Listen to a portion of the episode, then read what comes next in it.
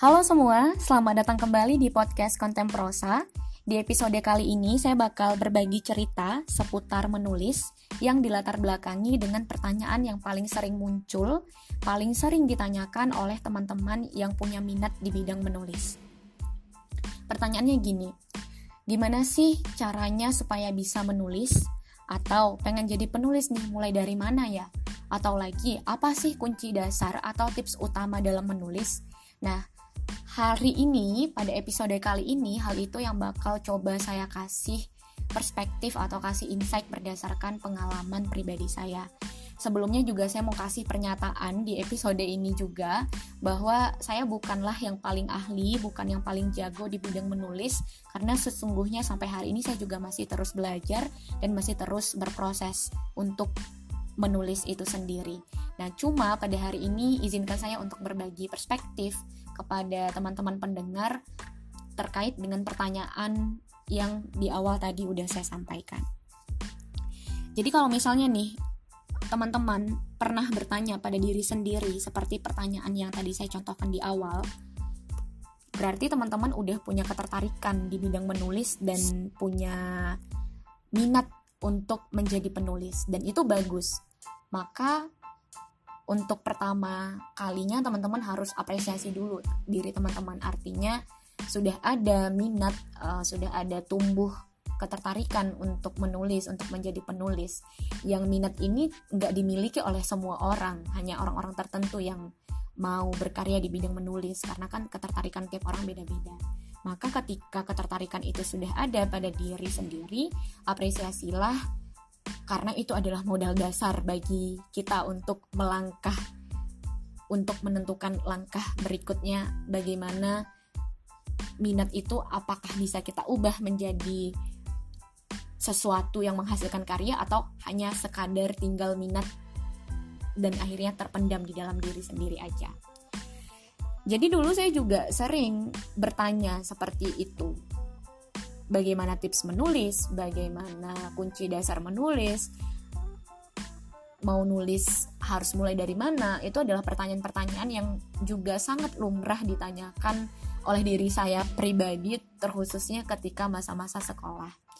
Jadi sedikit bercerita teman-teman, saya tertarik di bidang menulis itu udah sejak kecil, udah sejak SD, SMP, SMA, sampai akhirnya tekad untuk jadi penulis itu benar-benar apa ya benar-benar pada puncaknya ketika SMA waktu itu baca karyanya Andrea Hirata yang Maria Makarpov kemudian juga sering baca-baca puisinya Sutarji Kalsum Bahri yang penyair Republik Indonesia yang juga asalnya dari Provinsi Riau. Kemudian juga waktu itu sering baca-baca cerpen dari majalah Aneka Yes. Kalau misalnya teman-teman pendengar ada yang kelahiran 90-an, 94, 95-an, pokoknya angkatan 90-an ya, pasti udah gak asing lagi sama majalah Aneka Yes. Majalah yang menghiasi masa-masa remaja anak-anak 90-an. Nah, dari situ terinspirasi dan termotivasi untuk uh, pengen nantinya bisa juga punya buku yang diterbitkan dan punya karya yang bisa dinikmati oleh banyak orang dan pertanyaan untuk bisa menulis itu sering saya tanyakan kepada orang-orang yang saya anggap mumpuni di bidang menulis. Kepada sosok-sosok yang karyanya sudah dibukukan kalau misalnya saya tahu saya juga sering minta tips minta wejangan istilahnya ya gimana caranya supaya bisa menulis. Dan sampailah akhirnya pertanyaan itu terjawab dengan sederhana tapi memberikan makna dan sangat berkesan menjadi pegangan bagi saya pribadi sampai hari ini untuk menulis.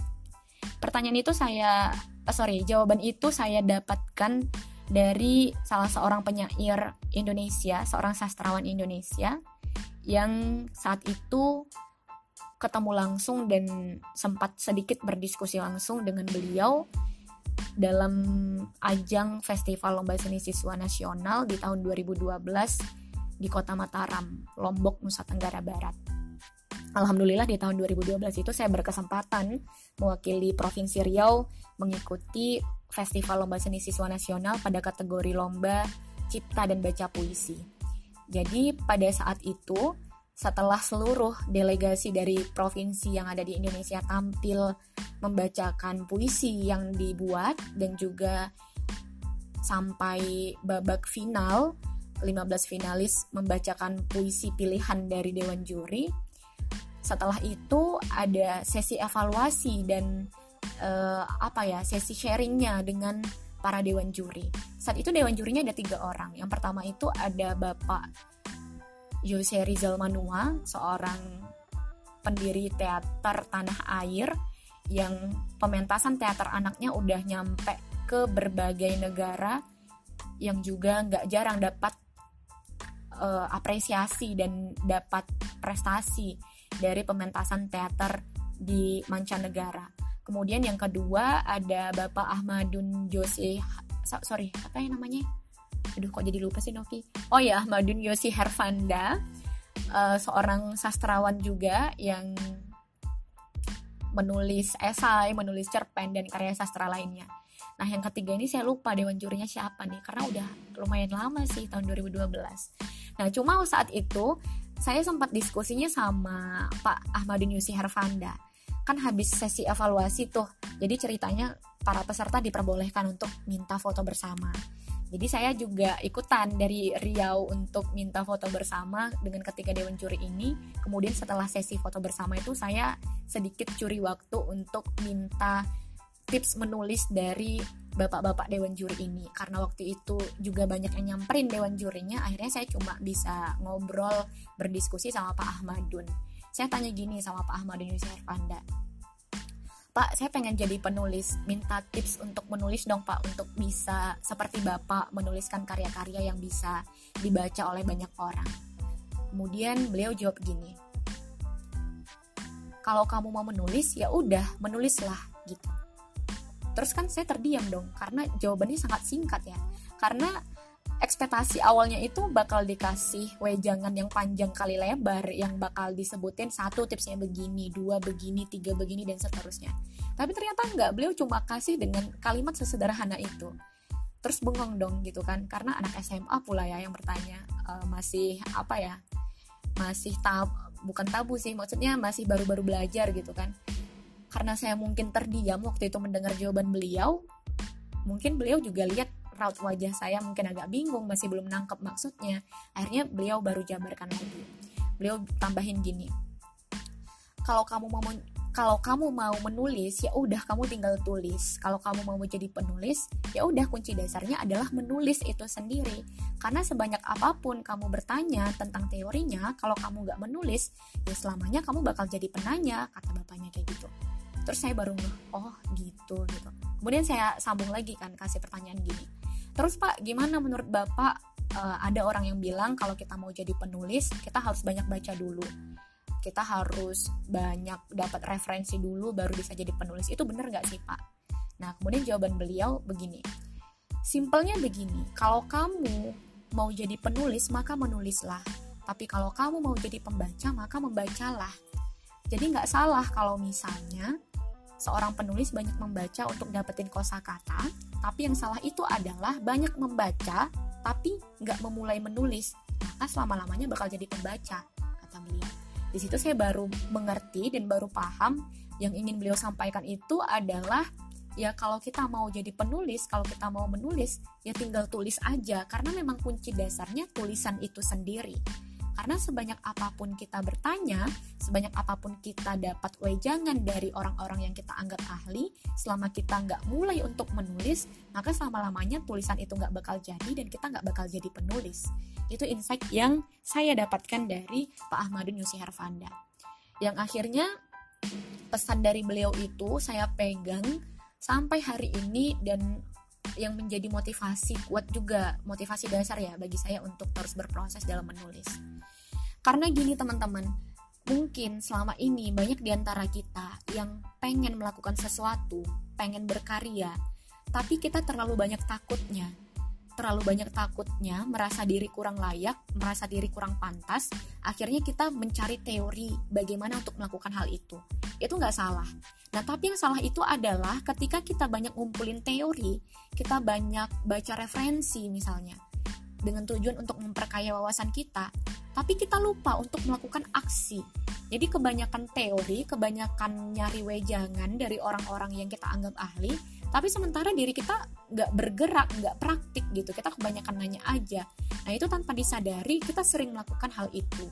Saya pribadi pun kalau misalnya refleksi lagi pada diri sendiri, mungkin pada hal-hal lain juga masih sering melakukan hal yang sama.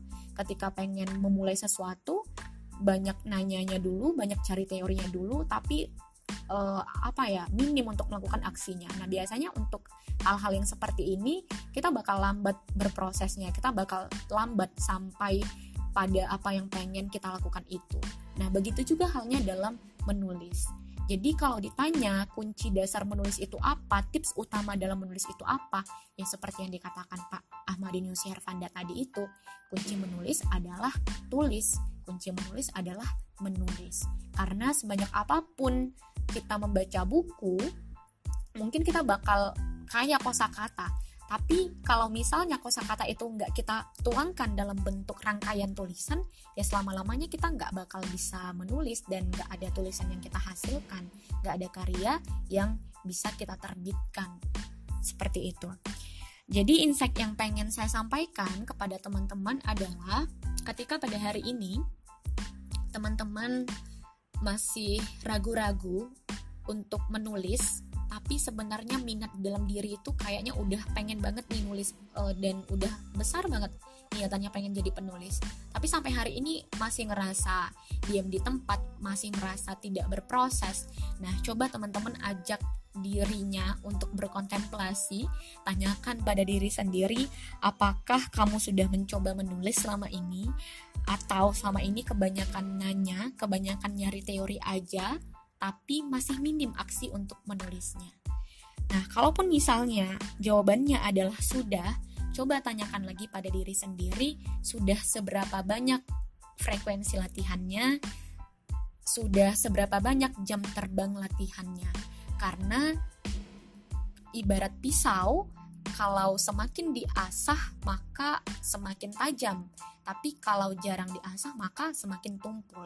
Begitu juga dalam menulis kalau kita sering latihan, maka lama-kelamaan tulisan kita bakal lebih baik dari tulisan kita yang sebelum-sebelumnya. Tapi kalau kita frekuensi latihannya minim, ya proses latihannya segitu-gitu aja, karya yang dihasilkan juga bakal segitu-gitu aja, nggak berproses menjadi lebih baik lagi. Karena dalam hal apa pun, mau menulis ataupun dalam berkarya lainnya awal berkarya itu mungkin pasti jelek dulu awalnya. Dan saya percaya ini ya dalam melakukan apa pun termasuk dalam menulis mungkin tulisan pertama kita itu jelek masih amburadul belum belum enak dibaca belum bisa dipahami oleh orang.